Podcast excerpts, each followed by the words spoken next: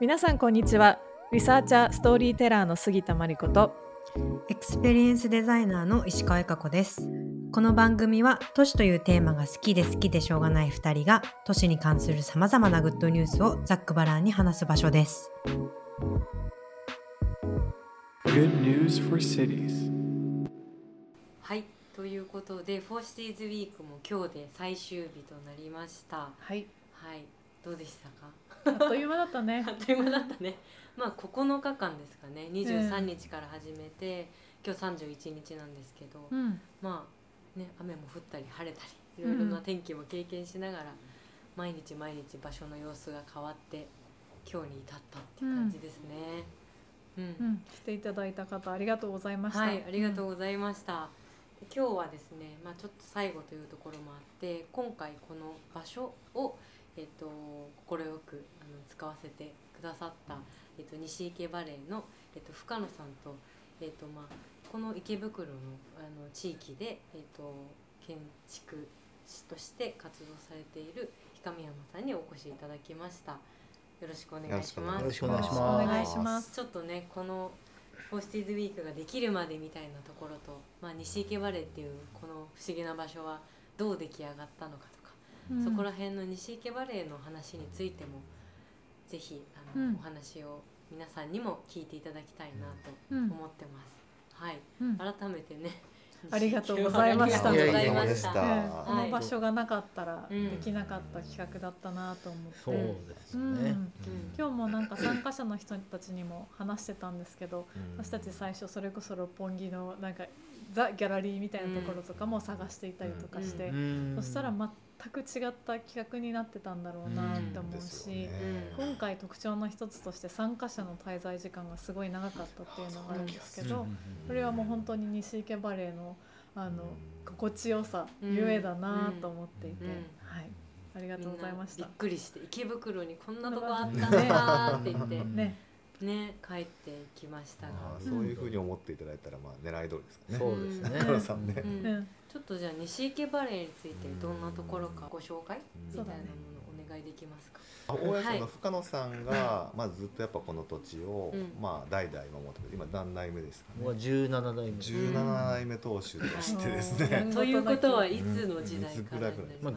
まあ一応元禄。元禄から元禄いつってなりましたいね。つだみたいな。赤穂浪士が討ち入りしたぐらい。っていうぐらいからやっぱここの土地で、はいまあの深野家がまずっとやられてる中で、はい。まあいくつかその建物も持たれていて、でその建物にまあいろいろそれぞれ歴史があって、ううん。んその場所をまあまあ深野さんがこう、まあ、当主になったタイミングで、こうちょっとできることはないかなっていうことを、まあ、僕らも氷上山ととか、まあ、他のメンバーもうん。一緒にこう考えるところから始まって、うん。でそのまあ例えば錦バレってネーミングとかも、やっぱ深野さんから出てきた言葉とかうん。を大事にしながら形を少しずつじわじわと手を加えていったっていうところなんですよね。うん。うん。でこの主主の会場になってるその平屋。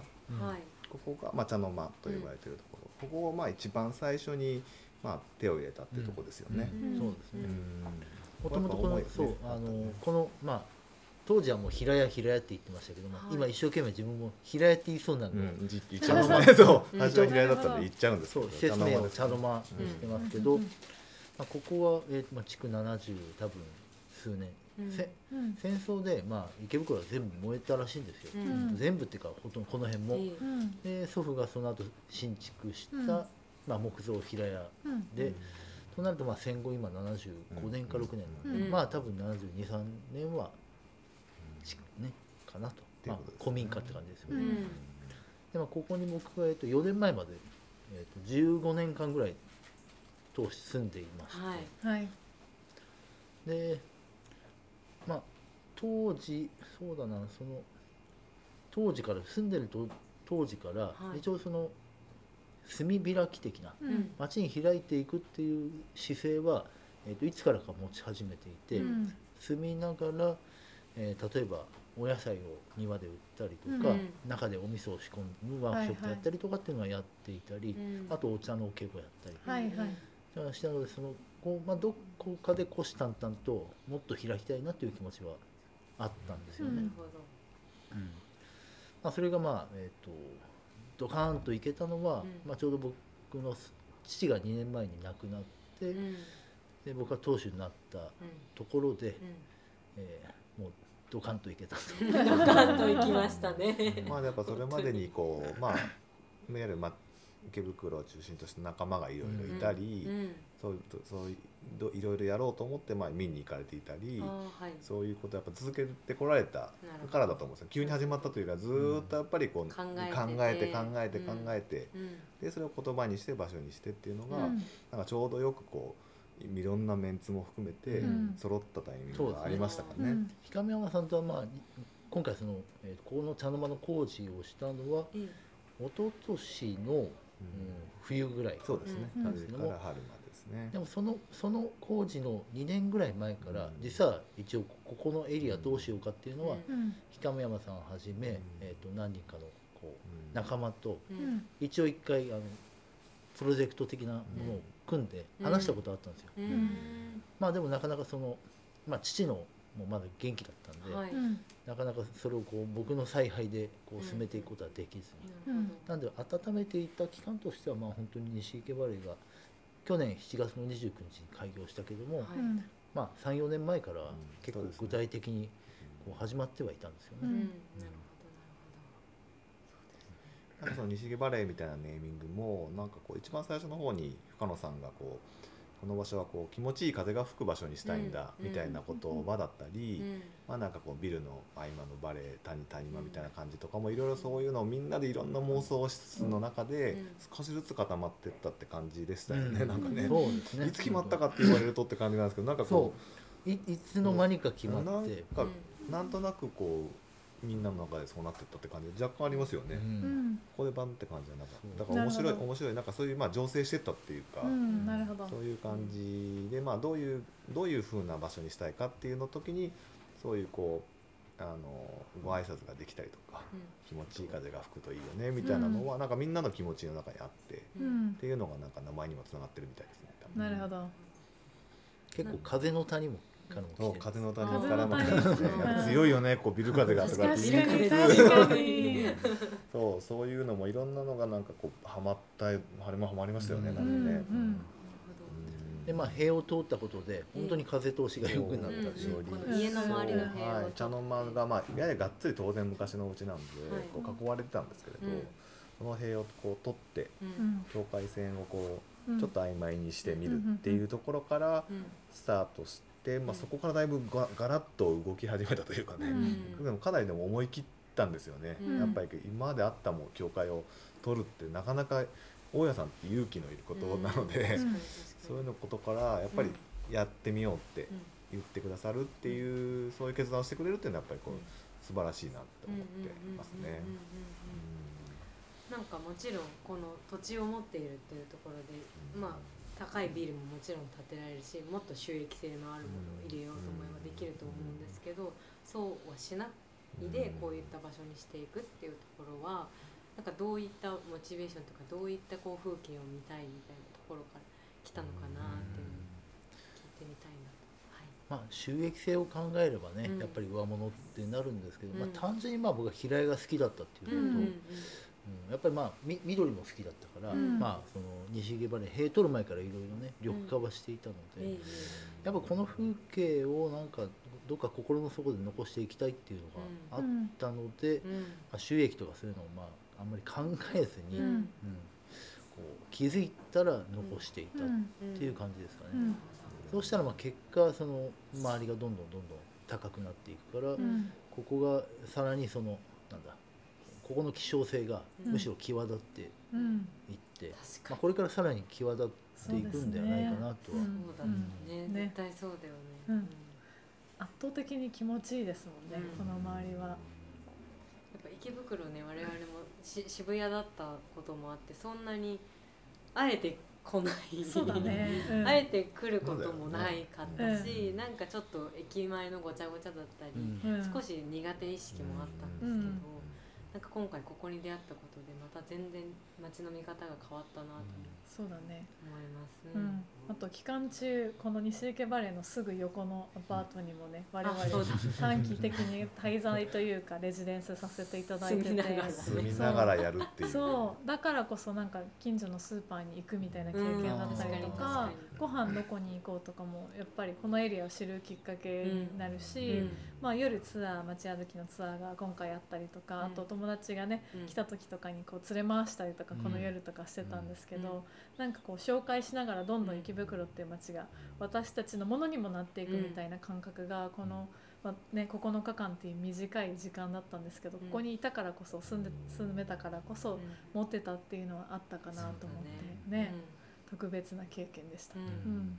確かに。住む住んでってのは良かったですね。そうですね。結果的にすごく良かったですね、うん。なんか池袋を10年前ぐらいに来て来たらすぐにお腹を殴られてから ずっと来てないみたいな人と街歩きしたんですよこの前。このでまた来ますみたいな。池袋を再発見したとか言ってて誇らしい気持ちにねなったりしたのもうんなんかここにちょっとでも住んでたからかなみたいなところも思って、うん。うん。あとはね今回あのその道路も私有地だったってことでかなり自由度高く道路もね使わせていただいてそれもすごく私たちとしては良かったなとうん。思いました、なんかやっぱりこの生活の動線の中にあのいろいろプリッツとかねスタジオプリッツとかやったものが組み込まれてたり、あのかいろんな勘違いが生まれて、うん。これは元からあるものなのかみたいな勘違いが生まれたりなんか毎日毎日そこで焚き火をやったりそこでシアターやったりとかしてたらそこのマンションの子が毎日ここにちょっと立ち寄るようになったりとかして顔顔を私もその子たちも覚えるようになったりとか。なんかそういうことが起こってったのが良かったな。そうだね、うん、それはやっぱここの中に閉じないで外もにもこうはみ出していたこのか環境っていうものすごく大きかったかなと。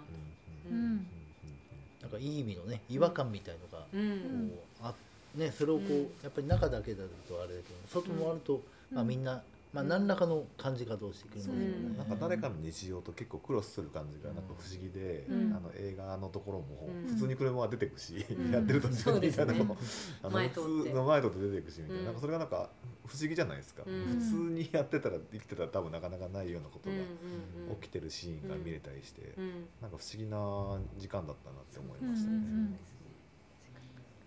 まあ、バレエをねそのいわゆる企画してる時に、まあうん。よく木上山さんの口からこう、ね、余白とかね、うん。境界線とかっていう話をよく出てたんだけども、やっぱりここは本当にこう余白がうんある、うん。うん。余白があったからこそ、うん。まあ、ある意味 for Cities みたいなうん。企画が、うん。こうなんですかが来るいい意味の隙があったというか、そう最初にその見てもらった時にどういうふうに見えたんだろうと思ってそのはいみんなの企画されたのも、はい。今はまあ出来上がったのが見えるんだけど、うん。はいその初見の時の印象ってどうだったのかなと思って、うんうんまあちらちらは聞いたけどなんかどうだったんだろうどういうふうに聞いて、あれまあ自分自身もかもしれない。そうこの場所に来て、ここで何かやろうっていう時にやっぱりこうどういうイマジネーションが湧湧いたからこうなったのかなとか。そこにつなるがるところが結構知りたいなというか、そうまあ、意識してたところもあるからこっちも作り手として、そこをこうガッチガチに作りきらずに、はいはいはい。うん。面白く遊んでもらえたらいいなと思ってたんだけどうんそれをどう感じなのかな？と。なるほど、うん。なんかそもそもさっき言ったみたいに池袋はに苦手な街だったみたいなところもあって、なんかでもちょっとこう歩いたところにこういう場所があって、で生活が見える場所がある。なんかやっぱ池袋と生活って私は結びついてなくて、そこがこう初めて見えた場所だったっていうところが一個あります。あとはやっぱこのひ平屋っておっしゃってたこの古民家がこの立地であるっていうのすごい面白かった。で今回まあこの「 for Cities で」えっと、やっているメンバーたちも都市っていうものを舞台に自分たちの手で自分たちの力でこう場所を作っていってる。なんかそういうあの愛情だったりさっき言ってた手垢みたいなものが、なんか最初に来た時も感じられたんですよね。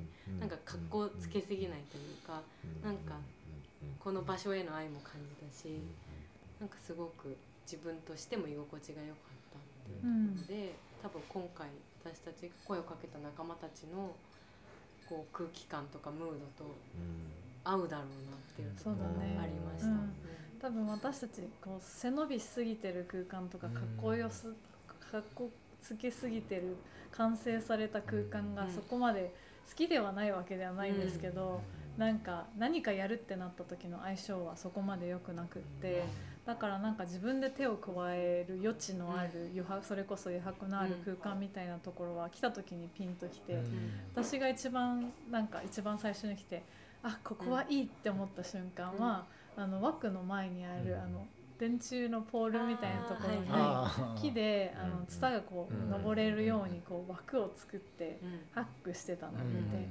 これは直感的に好きだなって思ったんですよね。あれポイ私の時ポイント、上がりポイントで、あとはまあこの平屋の茶の間も、家に帰ってきたって感じがしてうん。私もこういう日本家屋に住んでるっていうのもあるんですけど、なんかそう別に住んでない人でもなんとなくまあ日本人だったらこう、うん。なんとなくあ帰ってきたみたいな懐かしい感じっていうのは覚えるかなと思っていて、なんかその家に帰ってきたうん。アットホーム感も今回ちょっとやりたかったという確かかになんかギャラリーにこうおしゃれしてくるっていうよりもちょっとゴロゴロ遊びに来るかみたいなノリでお客さんにも来てもらいたかったっていうところもあったので、そういう意味ではぴったりだなと思って。そうだよね、なんかそこはすごくなんかフィットしたな。最初から僕は直感であ絶対これはいけると思ってたけど、うんうん。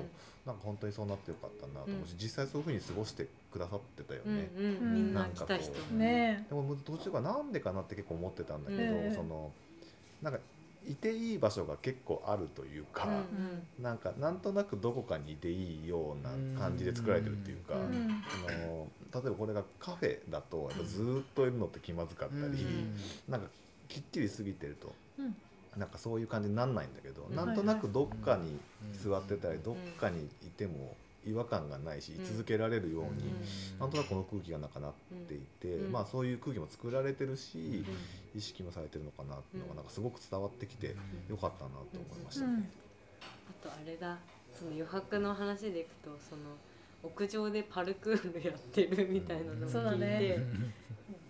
すごいなって思ってなんで そう。屋上でかつなんでパルクールなんだってところであの深野さんっていう人自身に興味を持ったっていうのそうそうだね。ありますね。うん。この人ならなんかこのわけのわからない ことを許容してくれるのではパルクールやってるならいけるかもしれないとそう思だね。うん。その嗅覚が働いたなるほどのがあなるほどパルるかもしれないクいける。ななるほどね。深野さんっていうこのうん。存在っていうものもあったかもしれないですね場所と。まあパルクールでねその、うんもう路地裏使って運動会もね、うん。もうやってたから。そう実際ね。うん。崖でずり回ってますからね。そう。そういう意味でまあ僕はやっぱりこのこうまあ西池バレー全体をこう本当にいいいい感じで使い倒していうん。それぞれがそれぞれの使い倒し方をうんしてもらいたいと思ってたので。うん。でパルクールもその一つで。うん。でなんかまんまと使い倒してくれるなんかまんまと使い倒す。でもやっぱりあのこっちから見てると文脈がちゃんとあってやっぱ体作りとか、えあの健康みたいなものとか、うんまあお野菜を扱うようなご商売もされていたりとか、そういうようなものだったりこうなんかまあ当然お子様ができて、子供に対してどういうものがあったらいいかなみたいなものとかが、うんやっぱ全部詰まってる感じなんですよね。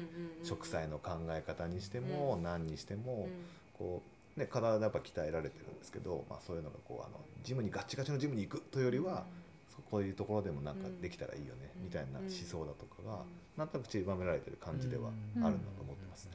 だからやっぱまさにさなん。かこの生きることと作ることがやっぱ深野さん。自身もすごい延長線上そうですね、うんうん。やられてますしね。ってところですよね。そうだまああのね味噌作りとかもずっとやられてきたし、まあ書道とか、うん。そういうものお茶とかもはいはい。やっぱやられてきたんですよ、ずっとここで。うん。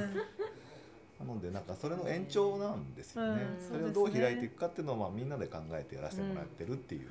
感じの楽しんでませてもらってるっていうか、うん。っていう感じですよね。うん。そうだからそうまさにまあ僕が好きな方向のことを、うん。まあこう結構こう自分でも表現したりこういうのやる人いないとかって言ったり、であとやっぱりこのまあ今当主としてこの西池原のオーナーですけども、やっぱこれこれってこう僕のモチベーションが下がると、うん。意外にこのエリア全体もこう、うん。ちょっと下がっていくと思うんですよね。常に一定のモチベーションというか、うん。ワクワクがあるようにするには、うん。やっぱ自分の好きなことを散りばめるしかないなっていう。うんで僕はまあ岡野さん常にうろうろた楽しそうにうろうろしていただければ それでいいですって言ってあるんだけど。今日は走ってましたけどね。ねああれもね。ハロウィンで走ってましたしてましたね。もともとああいうの好きなんで、やっといろんなこうそういうのを楽しみの仕掛けられるようになってきたとかね。みんなと一緒に楽しめるようなことができ始めてきましたね。うん。だからそういう意味でなんか一つのなんかシーンを作っていくって大事だなというか、うん。でなんか僕らだけでやっていくとやっぱ僕らのあのコミュニティでできることだけになってしまうんで、うん。今回はやっぱりそのドカンと全然今までに接点のなかったような人たちがこうドカンと入ってきて、うん使ってくれる、うん。面白く遊んでくれる、なんていう絵ができるっていうのはなんて面白いんだろうなと思って、うん。実際そうなったなっていう感じだったんで、うん。どう思いました？実際に、うんっていうかのさ、うん。この光景というかこのシーンをねいや本当僕もこういまだにまだちゃんと理解はして我々もまだ 我々もまだ。うでもなんかその都市のせ生活をもっと自分たちの手応え感うん。はがあるようなものにしていきたいっていうのは、うん。なんかこうそれぞれがねそれぞれのやりたいことで表現したいんだなっていうのはなんとなくはうん。分かってきうんうんました、まあ、僕も僕なりにこう手応えを感じるようなところにししたいというか住みたいと思っているし、うんいろんな表現の仕方があるんだなうんうん。で今回ほとんど多分20代の人たちじゃないですか。そうですね。確か。に。二十代多いでがすね。多い。かなり多いですよね。だからなんか本当にこう僕らでは考えつかないような、なんでニカワがここそしてなんで溶かしているそうなんだあの構造体はみたいな。でも不思議でしょうがないけれどももうそれをお面白いと思うというかああそう面白いと思って、うん。うんなんかこうなんかまあおこまおこがましいけどこうなんかその辺をか寛容寛容にうん。こう理解したいというか理解するというか,、うんだそそういう気持ちでいるとやっぱりいろんな、もっといろんな世代がここでいろんな表現してくれるんだろうなと思って、うん。でそうしないと、まあ、凝り固まった場所になっていくと。そうなんで。すよね。そういうあこういうことできるんだなっていうのもなんかねこれを見て何か思った人も多分いるし、うん、なるほど。なんかそれがこう見えたのがやっぱ一番良かったというか、うんうんうん。なんかまた次の可能性につながるなと思ってはいるんですよね。なるほど。そうですね。 for Cities Week を受けて、じゃあこれからの次の可能性みたいなのをね、うん。私たちもちょっと話してみたいなとかも思いました。ううん。んやっぱまあ9日間の一過性のね、ものではあるので今後どういう関係性をニシイケバレイと for Cities としてうん。築いていけるのかとか、うん。ちょっと長期的に何かやってみたいなみたいな気持ちもあって、なんかこのフォーシーズウィークも毎年いろんな都市でやっていきたいんですけど、うん。そのイベント的にもちろんやりつつ何かそこに残していけるものだったり、そうですね。そこを、まあ、過ぎることで何かが変わる変わ長期的にも変わっていくようなその去り方というかこう、はいはい通り抜け方をしたいなと思って。ティーズの手垢がついていああいいですね。めっちゃベタベタなんと。かあいつらいたなみたいなのがあいつらこいつら汚いな何かしらに残ってくみたいなそうそうそうあいいですねこ。ういいメタファー。できるといいなうんそうですね。感じには思います、そうだねあうんとはやっぱり今回そのようにこういったことをこう許容してくれたというかなんかそれ危なくないとかそれどうなんみたいなことではなくうーんそれだったらこっちがありますねとか、うん。それだったらこれだったらできるかもしれません、そういうコミュニケーションすごく気持ちよかったしすごくありがたかったかなと思って。なるべく禁止とは言わないという。う、ん。うん。意外とない。ですよね。アグリービルディングスタイルでそうですね意外とないですだってダメっていう方が楽なんだもんそうそう絶対に。まあそうですあとそ。の分からなさへのうん。許容あと確かにからなさへの許容は今回すごい感じました。わ こんなにわけのわからない企画に。うんね。そうだねでもやっぱそういうとこを許容していかないと私たちは新しいものは生まれないと思うしなんか私たちも分からなさを許容しながらやっているというかそうだね。うん。バレエ自体も少しずつとこうこう踏み出してきたっていうのもあるんですよね、うん。やっぱ、まあ、さっき言った壁を壊すであっても、うん。やっぱチャレンジだし、うん。でどどうなるかってなんかね全部が全部わからないかもしれないけど、うん。でもで絶対面白いと思うと思うんでやってみようみたいなうん。踏み出し方をやっぱしてるところがなんかもう少しずつこう大きくなってってる感じだったのかもしれないなと思ってて。うん。ね、こう確かにななんかこう続何かが続いていったりするといいですよね、いいです。何か残っていったり続いていったり、そういうそれをなんか今、ね、子供たちが見てあれは何だったんだろうみたいな、うん。何年後かに見た時にあれうんは実はこういう時にこういうものがあってうんみたいなのが、なんかまた残ってってみたいなのが、なんかこう、ねあるといいですよね。うん。できそう。そうね。こまあ、うちはまあ住人さんが100世帯ぐらいいますけど、ええ。まあ、その100世帯にまあいろいろなチラシも投函してもらったけども、うん。その人たちがどんぐらい来たかというと、まうん。あ、多分そんそんなにというか、うん。ほとんど来てないかもまあでもまあフォーステースが終わって、うん。その後その手垢のついたここがどう、そこからこう今の住人さんたちをどう巻き込んでいけるかっていうのが、ねこうし正念場というか、うんうん。面白いかなと思うんですよね,、うん。そうですね。そうしていかないとなんかこうこれからの未来に向けて本当にこういいいい余白がある、うん。ね、ところが生まれないと思うんで、うん。だからまあ手垢はどんどん残してもらって。はい。これからもね。いい手垢を残していきまますす。はい。引き続きよろしくお今願いします。回も改めてありがとうございはました。ありがとうございました。はい。楽しませてもらいまありがとうございました。はい。そしてフォーシーズに来てくださったすべての皆さん、はい。ありがとうございました。ありがとうございました。次は？次は京都が始まります、はい。ですね京都も素敵な場所なんですよそうですね。ね。はい。あの我々休む時間もなく、はい。引きずり回ります、すぐに行きますが。7から、えー、11月14のですよね。7日日曜日から14日日曜日まで京都でさ京都左京区で開催します、はい。でここの西池バレーと同じような日本家屋の畳の家が中心にはい。展開される予定なのでぜひ東京の方もはい。関西の方も遊びに来てください、はい。ありがとうござ いました。はい。ありがとうございました。今後もこの番組では都市をテーマにさまざまなおしゃべりを繰り広げる予定です。次回もお楽しみに Good news for cities.